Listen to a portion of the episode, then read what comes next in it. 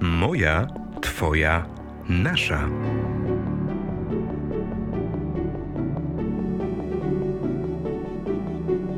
Zapraszamy na podcast Wirtualnej Polski.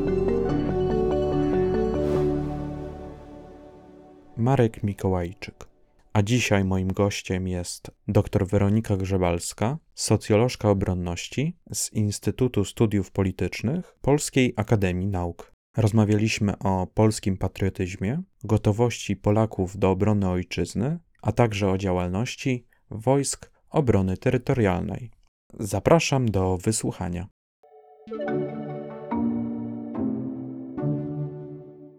Za wschodnią granicą Polski od ponad półtora miesiąca rozgrywa się wojna.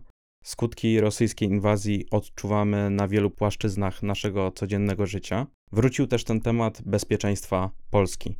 Czy w kontekście wojny w Ukrainie zmieniło się również nasze postrzeganie obronności? Myślę, że to postrzeganie obronności się zmienia już od dłuższego czasu. Znaczy na pewno tak, Polacy myślę czują to zagrożenie, ale to nie jest nowa sprawa.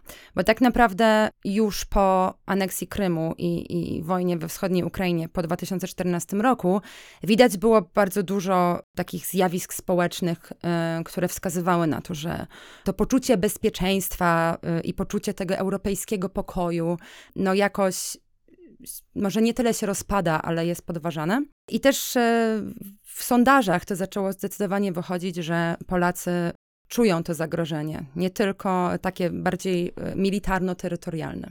A jakbyśmy spojrzeli na całe społeczeństwo, czy można postawić ten znak równości pomiędzy słowem Polak a patriota? No cóż, znów, jako socjolożka muszę powiedzieć, że z sondaży, tak, w sondaży wyraźnie wynika, że większość Polaków deklaruje się jako patrioci. W jednym z nowszych badań Cebosu, Centrum Badań Opinii Społecznej, zdaje się, że tak z 88% Polaków deklarowało się jako patrioci i tylko 8% nie albo nie, nie do końca. Inne badania, takie bardziej porównawcze, europejskie, pokazują, że Polacy są gdzieś tam w tym górnym segmencie poczucia dumy narodowej, na przykład. E, jesteśmy bardziej podobni do Szwedów, Finów niż do Niemców czy Holendrów w tym sensie, bo jesteśmy gdzieś tak na 70% poczucia dumy z e, przynależności narodowej. E, więc deklaratywnie tak. Deklaratywnie Polacy czują się patriotami. Natomiast oczywiście pytanie jest, co to konkretnie znaczy. Właśnie o to chciałem zapytać. Co się kryje pod tym patriotyzmem? Czy to jest gotowość do obrony kraju, czy bardziej takie codzienne życie? Uczestnictwo w wyborach, płacenie podatków, czy może coś zupełnie jeszcze innego? Tu trzeba rozgraniczyć te dwie sprawy, bo po pierwsze, co się kryje pod tym patriotyzmem? No, kryją się bardzo różne rzeczy od takich już skrajnych, nawet wręcz ekstremistycznych e, orientacji, właśnie skrajnie prawicowych, nacjonalistycznych, przez takie orientacje propaństwowe, prospołeczne, solidarystyczne, aż po to, co ileś lat temu liberałowie w Polsce próbowali promować jako alternatywny patriotyzm, czyli takie codzienne bycie porządnym obywatelem, czyli sprzątanie po psie, chodzenie na wybory, płacenie podatków. Tak, był taki pomysł parę lat temu, jeszcze przed rządami PiS, że, że to ma być ten pozytywny patriotyzm, natomiast on trochę brakowało mu może wspólnotowości i czegoś ponad po prostu bycie porządnym obywatelem. Więc trochę nie wiadomo, co się pod tym kryje i co, co ludzie pod tym rozumieją. Natomiast bez wątpienia jest tak, że zadał pan to pytanie, czy, to, czy ten wysoki deklaratywny patriotyzm oznacza, że Polacy tak byliby gotowi bronić kraju. No i tu nie ma bezpośredniego przełożenia w żadnym razie. No bo patriotyzm jest jedną składową, ale to jest dużo bardziej skomplikowana, yy, skomplikowana rzecz, na którą składa się bardzo dużo czynników. I tutaj po pierwsze, są to różne postawy, tak? W sensie, jeżeli jako socjolożka badałabym to, no to patrzyłabym przede wszystkim na postawy, patrzyłabym na zaufanie do instytucji, patrzyłabym też na y, umiejętności i wiedzę z zakresu bezpieczeństwa i w końcu patrzyłabym na indywidualną sprawczość i jej ograniczenia. Czyli tak naprawdę, żeby odpowiedzieć, czy Polacy są gotowi bronić kraju, czy Polacy są gotowi włączyć się w obronność, nie wystarczy patrzeć na jakieś jednostkowe deklaracje właśnie na temat patriotyzmu czy gotowości obrony, tylko trzeba wziąć pod uwagę te rozmaite czynniki i dopiero jakby zestawiając je ze sobą możemy coś powiedzieć. takich kompleksowych, złożonych badań porównawczych, e, robionych przez wiele lat, z porównywalną metodologią, nie mamy w Polsce. I to jest w ogóle wielki, wielki błąd polskiej socjologii po 89, e, bo e, kraje takie jak Finlandia takie badania prowadzą i mają bardzo dobrą wiedzę na temat tego, jak społeczeństwo odnosi się do obronności, które grupy y, jak się zachowują, jakie są bariery i tak dalej. W Polsce tego nie mamy, mamy trochę takie wycinkowe, pojedyncze dane. E, media uwielbiają takie pojedyncze pytania sondażowe w rodzaju czy walczyłbyś za kraj? I potem wszyscy się strasznie ekscytują tym, że dużo albo mało Polaków walczyłoby za kraj, wyciągają z tego wielkie wnioski nie można wyciągnąć wniosków z jednego takiego pytania, trzeba patrzeć na tendencje i trzeba patrzeć na różne zmienne. Więc jakby jedną składową tej y, gotowości do obrony na pewno są postawy. No i tutaj wiemy, że Polacy generalnie y, deklarują się jako patrioci i deklarują, że w ogóle obronność państwa i y, suwerenność państwa jest dla nich bardzo ważna. I tutaj wyróżniają się na tle wielu zachodnich Europejczyków, więc to jest powiedzmy taka, taki czynnik, który pokazuje, że jest na czym budować. Widzimy też, że w różnych badaniach jednak więcej niż połowa Polaków popiera reformy sektora obronnego, popiera wydatki na wojsko i to też jest takie świadectwo, że ogólnie popierają obronność, tak?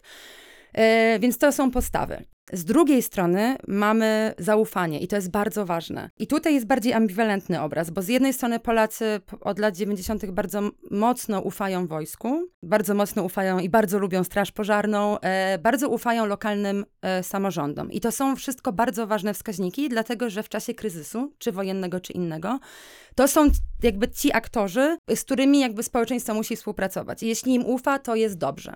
Jednocześnie Polacy chronicznie nie ufają politykom, chronicznie nie ufają spolaryzowanym mediom i to jest już problem. Jeśli przewidywać to, czy Polacy i jak zaangażowaliby się w obronność, dlatego że, no oczywiście, jeżeli nie ufamy mediom, jeżeli one są spolaryzowane i toczą ze sobą walkę, no to, to pozostawia duże pole dla dezinformacji. Na przykład w czasie kryzysu może być tak, że nie uwierzymy w komunikat, tak? I nie pójdziemy tam, gdzie mamy pójść do ewakuacji. Trzecia zmienna, która nam pozwala coś powiedzieć o zachowaniach ob obronnościowych, to jest wiedza i umiejętności. I to jest strasznie ważne, no bo ja czy pan możemy się czuć patriotami, możemy uważać, że obronność jest ważna i możemy deklarować, że tak, będziemy bronić kraju, ale jeżeli nie mamy żadnej wiedzy i umiejętności, bo nasze państwo nas w nią nie wyposażyło w postaci szkoleń, e, tak, różnych możliwości zdobywania tej wiedzy, no to tak naprawdę w momencie kryzysu możemy racjonalnie uznać, że lepiej się ewakuować niż włączyć w działanie, bo po prostu nie mamy, nie wiemy jak. I tutaj y, też pamiętam takie badanie Cebosu z 2014 roku, gdzie zapytano Polaków, czy mm, mieli w życiu doświadczenie przeszkolenia wojskowego i zdaje się, że tylko 20 parę procent miało takie doświadczenie, w tym tylko 6% kobiet, co też jest bardzo niepokojące. W 2008 roku zawiesiliśmy w Polsce pobór, ale pobór w ogóle do wojska był wygaszany wcześniej, więc tak naprawdę wychowaliśmy całe pokolenia, które nie miały żadnej wiedzy i doświadczeń yy, obronnych. To się zmienia, bo właśnie po rozpoczęciu działań wojennych w Ukrainie w 2014 roku no, mieliśmy taki boom na organizacje proobronne, paramilitarne, na klasy mundurowe. Dziś też ta ustawa o obronie ojczyzny wprowadza nowe kanały i nowe możliwości włączania się obywateli w obronność i myślę, że to powoli wiedza i umiejętności się rozrastają. Wśród Ukraińców dostrzegalny jest ten ogólnonarodowy zryw do obrony kraju. Setki tysięcy osób wróciło do Ukrainy, aby bronić się przed rosyjską inwazją. Czy w przypadku podobnego zagrożenia w Polsce społeczeństwo byłoby gotowe do obrony ojczyzny? Wiemy, co deklarują, ale czy ten system, o którym pani wspomina, jest faktycznie przygotowany na coś takiego? Nie mamy tak naprawdę dobrych, wymiernych badań, żebym mogła tutaj Państwu powiedzieć, tak, tyle procent i tak dalej. No nie wiemy tego. To jest wielkie wyzwanie. Takie badania powinny być w Polsce finansowane, powinny, powinny być robione.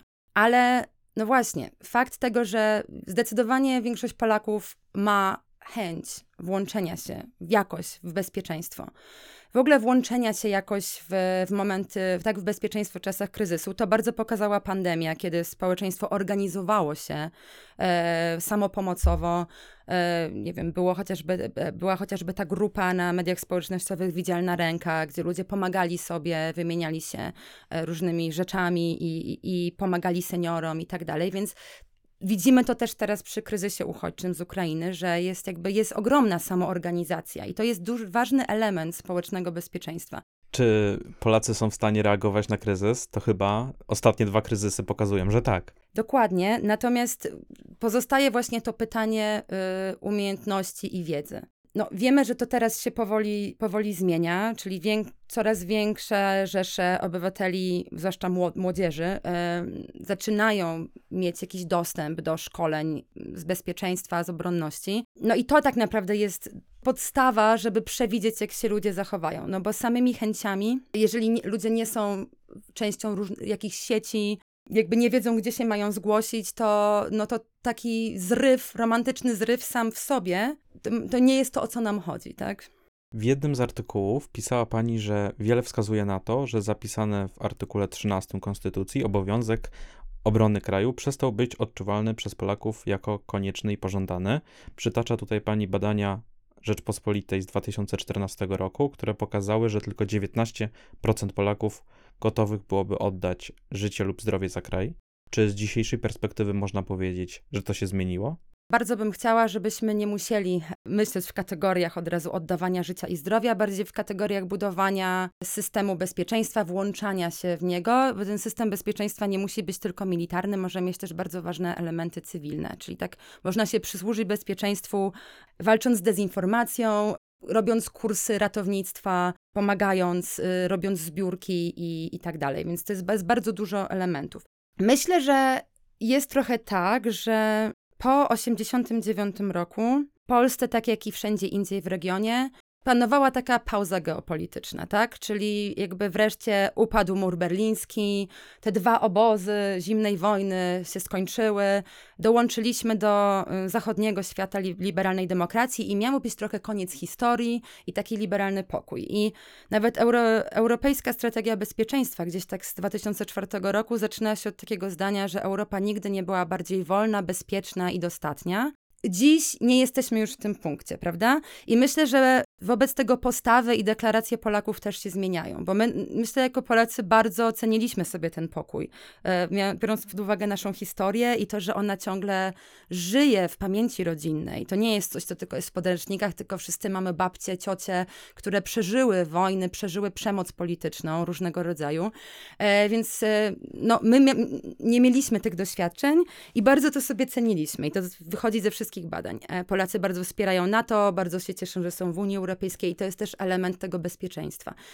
No ale po 2014 roku, a zwłaszcza teraz, y, dużo się zmienia. I myślę, że można to pokazać nawet nie tyle na danych, co na po prostu takich zjawiskach społecznych, jak właśnie rozrost różnych aktywności proobronnych, paramilitarnych, które rzeczywiście zaczęły jakoś tak się rozrastać jak grzyby po deszczu po aneksji Krymu. E, one tam istniały oczywiście jakoś zalążkowo od 89 roku, ale rzeczywiście bardzo dużo ludzi zaczęło się do nich zgłaszać albo zaczęły powstawać nowe organizacje, po 14 roku. Myślę, że teraz będzie podobnie.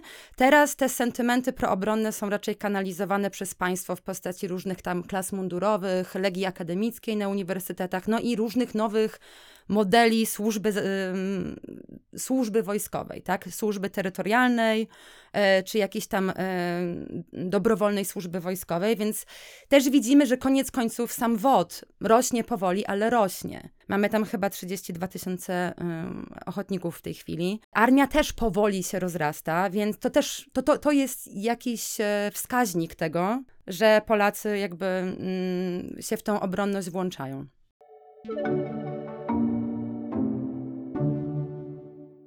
Prześledziłem sejmowe stenogramy z listopada 2016 roku, gdy w polskim parlamencie pracowano nad nowelizacją ustawy o powszechnym obowiązku obrony Rzeczpospolitej. To wówczas zdecydowano się utworzyć Wojska Obrony Terytorialnej. I tutaj parę cytatów. WOT będzie prywatnym wojskiem Antoniego Macierewicza, mówił poseł PO Paweł Suski. WOT będzie prywatną armią ministra Macierewicza, wyjętą spod systemu dowodzenia. To z kolei Mirosław Suchoń, ówczesny poseł Nowoczesnej. Najdalej chyba posunął się Paweł Bejda z PSL, który mówił o próbie kupienia nowych wyborców, o programie 500 plus karabin. Nie czarujmy się, w razie jakiegokolwiek konfliktu zbrojnego z obcymi wojskami, siły obrony terytorialnej zostaną po prostu zdmuchnięte. Czy patrząc z dzisiejszej perspektywy, głosy te były uzasadnione? Krótko mówiąc, czy WOD dzisiaj zdaje egzamin? Też to pytanie muszę trochę rozpakować, bo jakby są w nim przynajmniej dwie kwestie. Pierwsza kwestia to jest rzeczywiście fakt ogromnej polaryzacji politycznej, bo powiedziałabym nie do końca społecznej, wokół WOT-u. Wydaje mi się, że społeczeństwo jednak w większości popiera WOT. Może jeszcze jest dosyć spora pula osób w Polsce, która nie do końca ma zdanie, nie do końca się z tym zetknęła, ale y, jest zdecydowanie więcej zwolenników niż przeciwników. Natomiast tak jak pan to przytoczył, e, to rzeczywiście e, był on obiektem od początku ogromnej polaryzacji partyjnej, takiej wojny plemion, e, gdzie bardzo dużo rzeczy zostało powiedzianych, które w mojej ocenie na razie jakby absolutnie się nie sprawdziły. Zresztą myślę, że w tej chwili, po pandemii i po tym, co WOT robił w pandemii i po inwazji Federacji Rosyjskiej na Ukrainę niedawno, myślę, że i opozycja już mówi o wocie inaczej. Ostatnio słyszałam w radiu posła Siemoniaka, który opowiadał o tym, że w zasadzie to PO zawsze popierało WOT i że w zasadzie to, to nie jest żaden pomysł PiSu, tylko w ogóle wcześniejszy. Więc tak jakby ten dyskurs też się zmienił. Po tym, jak WOT się za, e, sprawdził w czasie pandemii, Natomiast bardzo chciałabym też powiedzieć, że e, ta polaryzacja też miała jakieś jednak zaplecze w faktach, tak? Bo rzeczywiście bardzo kontrowersyjna postać e, Antoniego Macierewicza, który co prawda odsunięty został z, od tego połowie 2017 roku, no bo to tamtej pory cały czas działa. No ale jednak e, na pewno rzucała złe światło. No i poza tym e, istniało, myślę, takie, istniał taki strach, że ten WOT może faktycznie stać się jakimś rodzajem partyjnej milicji, raczej niż służby terytorialnej. Wszystkie te głosy tak naprawdę opierały się wyłącznie na niejasnych przesłankach. Nikt tak naprawdę nie był w stanie tego wykazać, nikt też nie zrobił badań z WOT-em. Część osób mogła się obawiać, że żołnierze WOT będą chłopcami biegającymi po lesie z nożem. Okazało się chyba, że jest zupełnie inaczej. Na pewno okazało się, że, że przede wszystkim to, co myślę się jakoś nie, może nie przebijało w polskim dyskursie, a jest ważne jako kontekst, to fakt, że WOT nie jest niczym szczególnym. W naszym regionie, w państwach bałtyckich, państwach nordyckich, wszystkie one mają tego typu formacje i działają one bardzo podobnie. E, więc w tym sensie Polska poniekąd musiała e, nadrobić zaległości raczej niż mm, tak, robić jakieś podejrzane, podejrzane e, wojskowe projekty. Po drugie, pandemia bardzo wyraźnie pokazała to, o czym WOT mówił, a w co opozycja nie wierzyła, czyli że y, etos WOT-u to jest taki bardzo dwoisty etos obywateli żołnierzy i każda z tych części ma znaczenie. To nie są tylko żołnierze, i to nie są tylko obywatele. A to oznacza, że WOT ma bardzo taki dwoisty cywilno-militarny charakter, czyli łączy orientacje takie bardziej wojskowe, szkolenia wojskowe, no wiadomo, no, przygotowywanie ludzi do ewentualnej przemocy, no bo to jest to, co robi wojsko, ale łączy to też bardzo mocno z cywilnymi orientacjami, takimi jak postawy altruistyczne, pomoc lokalnym społecznościom, rodzaj jakby empatii, budowania kapitału społecznego. I to są rzeczy, które tak naprawdę mają więcej wspólnego ze społeczeństwem obywatelskim i z jakimiś cywilnymi strukturami, strukturami niż e, z jakąś taką naszą wizją, czym jest wojsko. I to bardzo wyraźnie wybrzmiało w czasie pandemii. Ja zrobiłam zresztą taką analizę w ogóle dyskursu e, WOT-u i armii w czasie pandemii. Okazało się, że WOT kompletnie nie używał militarnego języka. To nasi politycy grzmieli z mównicy o tym, że Polska jest na wojnie, że to że jakby COVID to wojna i że musimy walczyć i mamy bohaterów, a WOT mówił bardziej językiem takim profesjonalnym, językiem empatii, językiem współdziałania. No i WOT też de facto okazał się takim plasterkiem na wszystkie y, braki odporności państwa, czyli tak naprawdę zapełniał wszystkie luki w szpitalach, w szkołach, w sierocińcach, na granicach, po prostu wszędzie, gdzie coś nie działało, gdzie y, czegoś nie starczało. Co swoją drogą samo w sobie nie jest dobre, bo to też nam pokazuje, gdzie mamy braki i, i że może ym, Czy te też mam takie poczucie, że y, wzywanie wojska wszędzie tam, gdzie mamy jakiś brak i jakąś słabość systemową w rodzaju niedofinansowane y, y, szpitale z niewystarczającą ilością personelu, no to odpowiedź wysłać WOD. Brak wychowawców w sierocińcach, bo wszyscy chorzy na COVID, wysłać WOD pomoc seniorom, wysłać WOD. No od tego mamy w Polsce cywil, w cywilnym czasie, w czasie pokoju instytucje. Problem z nimi jest taki, że są niedofinansowane i w momencie kryzysu po prostu sobie nie dają rady. O ile bardzo, myślę, wszyscy i społeczeństwo bardzo, to też z badań wy, wynika, ceniło wkład WOT-u, to nie powinno nas to uśpić, bo WOT nie powinien być takim magicznym plasterkiem na wszystkie słabości, tylko powinniśmy jednak e, widzieć te słabości i starać się je normalnymi, cywilnymi środkami zapełniać. Czy wiemy, kto decyduje się wstąpić do wojsk obrony terytorialnej? Mamy jakiś taki przekrój typowych kandydatów? Są to głównie mężczyźni, ale już chyba z 20% wotu to kobiety, e, co jest o tyle istotne, że mm, po 89, tak w zasadzie po wejściu do NATO, kiedy kobiety zostały dopuszczone do, do dobrowolnej służby wojskowej, ochotniczej służby wojskowej, to chyba nigdy nie weszliśmy ponad 5%, a teraz w samym wocie mamy ich 19, co jest, czy 20, co jest dużo. Więc e, w tym sensie WOT jest bardziej, e, no jakoś bardziej, e, ma większą równowagę płciową niż inne. Inne, inne części wojska. Po drugie, jest bardzo dużo ludzi z wyższym wykształceniem. Są to raczej ludzie młodzi, ale też nie tylko, bo e, często e, do WOT-u wstępują na przykład ojcowie z synami, czy matki z córkami. To też jest, e, to też jest w sumie ciekawe. I mamy tak naprawdę cały przekrój społeczeństwa. To nie tylko są osoby, które mają jakieś zawody związane z bezpieczeństwem czy sportem, które byłyby takim bardzo naturalnym e, źródłem ochotników, ale mamy też tam bardzo dużo właśnie nauczycielek, nauczycieli, e, nawet pielęgniarek i tak dalej. Więc to jest tak naprawdę, to są po prostu jest przekrój społeczeństwa. Jedyne, czego nie wiemy, bo nie mamy takich badań, a dodatkowo no, zgodnie z prawem e, polskie wojsko jest apolityczne, więc ma służyć państwu i społeczeństwu, a nie jakby poglądy zostawiać za drzwiami. Więc tak naprawdę nie wiemy do końca, jak rozkładają się poglądy polityczne. A to jest coś, co bardzo zajmuje też opozycję, tak? Bo są takie głosy, że WOT to jest taki projekt PiSu i tam są głównie zwolennicy prawicy. Ja tego po prostu nie wiem, natomiast wydaje mi się, że bez wątpienia jest tam więcej osób o prawicowych poglądach, bo kiedy sama robiłam badania z sektorem paramilitarnym, no to jednak większość osób w tym sektorze miało takie poglądy, e, raczej niż lewicowe czy, czy nawet liberalne. Ale też, czy to jest takie dziwne, biorąc pod uwagę to, że mm, w zasadzie żadna inna partia polityczna tej obronności i obywatelskiej obronności nie wynosiła na sztandary, nie miała w programie przez długi, długi czas, więc może osoby zainteresowane służbą, obronnością, militariami po prostu myślą o sobie, że są prawicowe, a niekoniecznie tak musi być. Pytanie, czy domena obronności i militaryzmu, i nawet idąc szerzej, jakiejś takiej zwykłej obrony cywilnej, powinno być domeną tylko i wyłącznie prawicy. Zdecydowanie nie. Nie powinno tak być. Powinna być to jednak przestrzeń e, odzwierciedlająca bardziej społeczeństwo e, i bardziej pluralistyczna w tym sensie. E, myślę, że wraz z rosnącą popularnością obronności i bezpieczeństwa, to się będzie powoli zmieniać.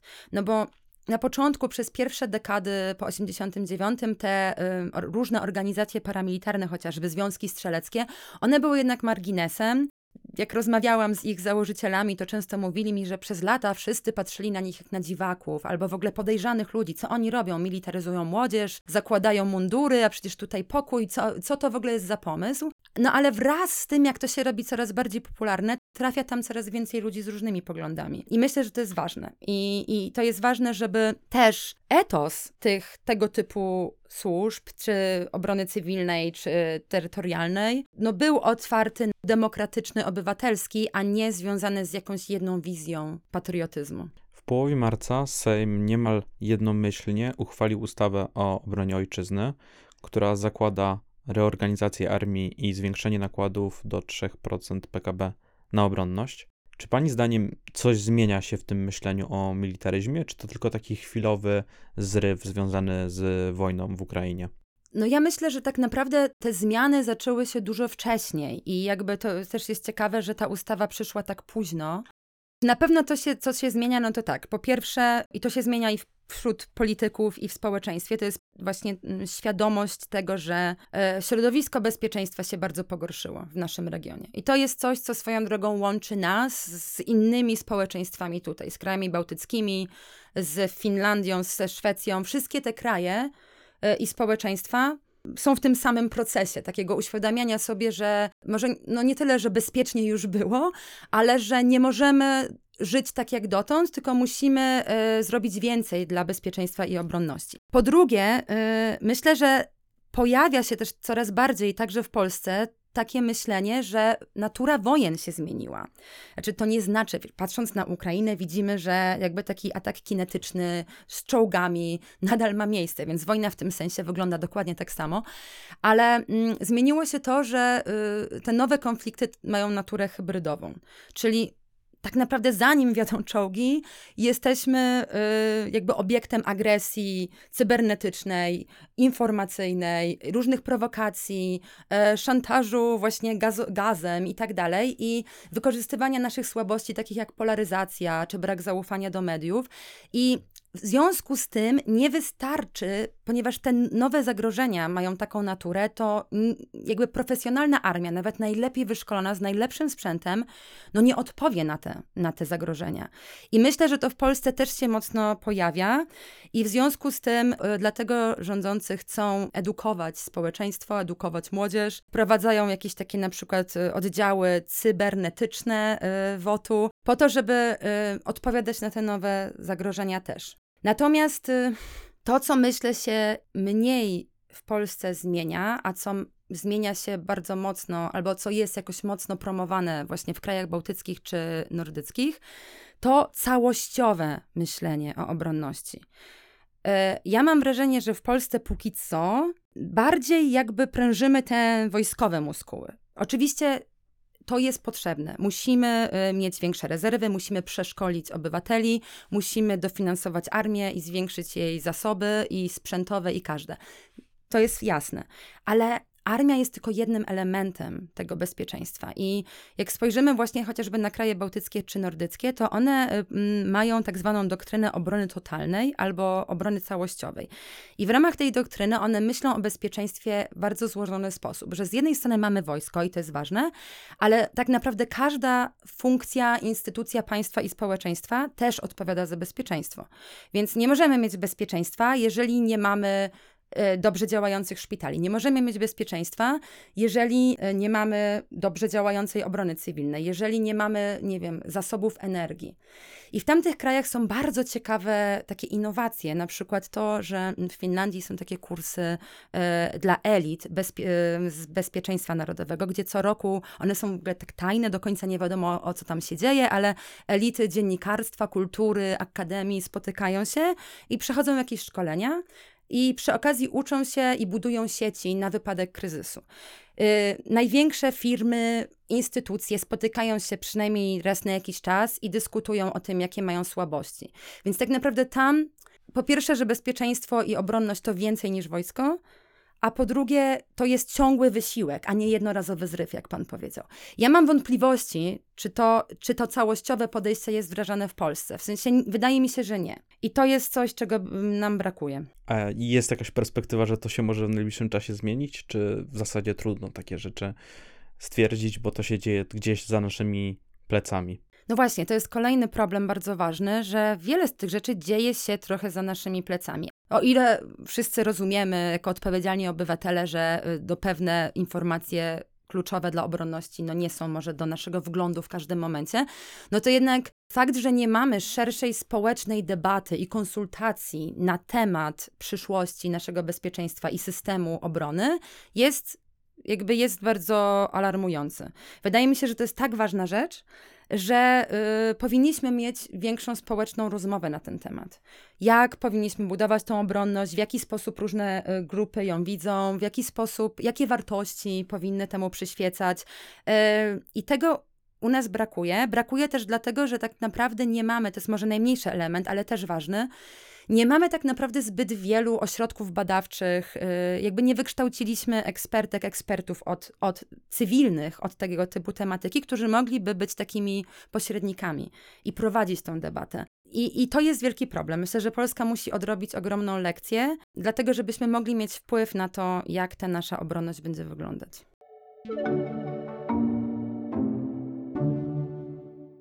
Na koniec chciałbym zapytać o przedmiot, który wraca do polskich szkół. Minister Czarnek zapowiedział, że od 1 września wróci przysposobienie obronne. I tutaj znowu cytat. Wprowadzamy elementy znane z ubiegłych lat. Mowa tu o strzelaniu na strzelnicach i zapoznawaniu się z bronią. Wszystko po to, by Polacy umieli obronić się w sytuacji, kiedy będzie takie realne zagrożenie. Czy to jest to, czego Pani zdaniem brakuje teraz w polskich szkołach? Osoba ministra Czarnka raczej nie wróży dobrze, jeśli chodzi o, o to, co będzie w tym programie. Ym, ale powiem tak, czy to jest potrzebne? Najlepsze odpowiedzi niestety są takie mało sensacyjne, bo nie są tak lub nie, tylko tak, ale albo nie, ale. I ja bym powiedziała tak, ale. Zdecydowanie no, w kontekście tego, co już o czym wspomnieliśmy, czyli że y, poziom umiejętności i wiedzy na temat bezpieczeństwa w polskim społeczeństwie nie był za wysoki, no to takie zajęcia są, wydają się bardzo potrzebne. Takie zajęcia, wiem na pewno, wprowadzały niedawno takie kraje jak Litwa, Łotwa, Estonia, więc to też nie jest nic super wyjątkowego albo co się dzieje tylko w państwie PiS.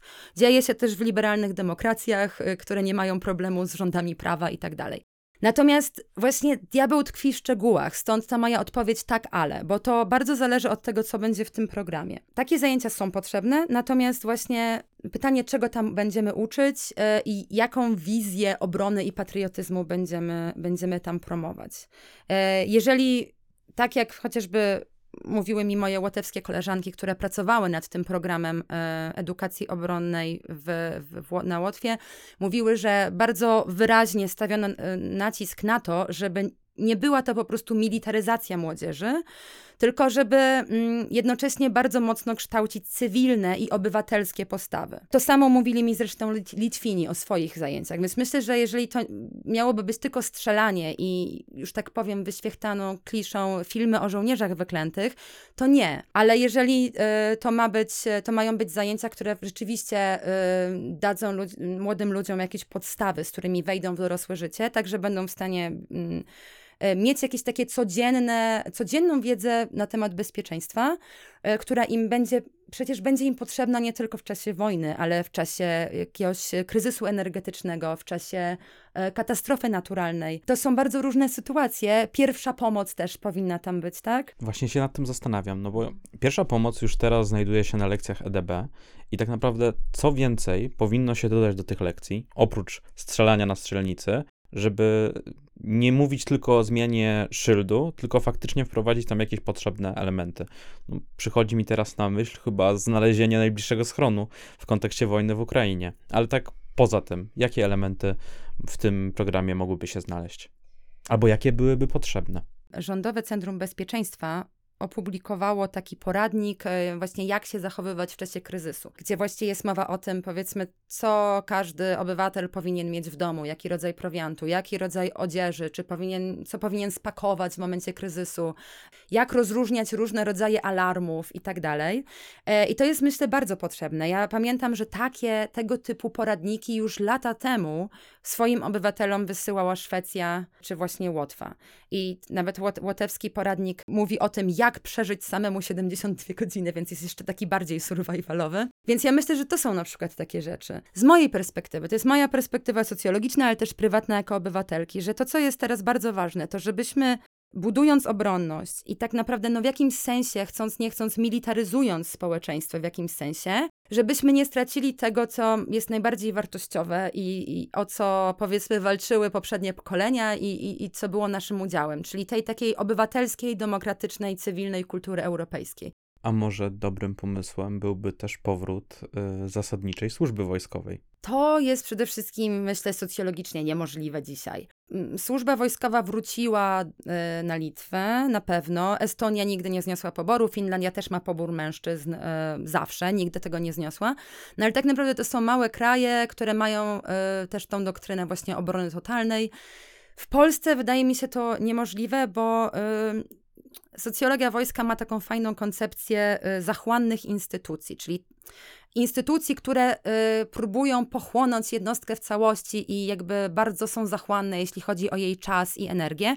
No i właśnie wojsko, tak jak rodzina, są takimi modelowymi, zachłannymi instytucjami, czyli chcą nas całych.